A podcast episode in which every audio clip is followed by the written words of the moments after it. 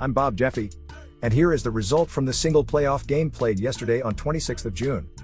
The Suns won a close one on the road over the Clippers 84 80.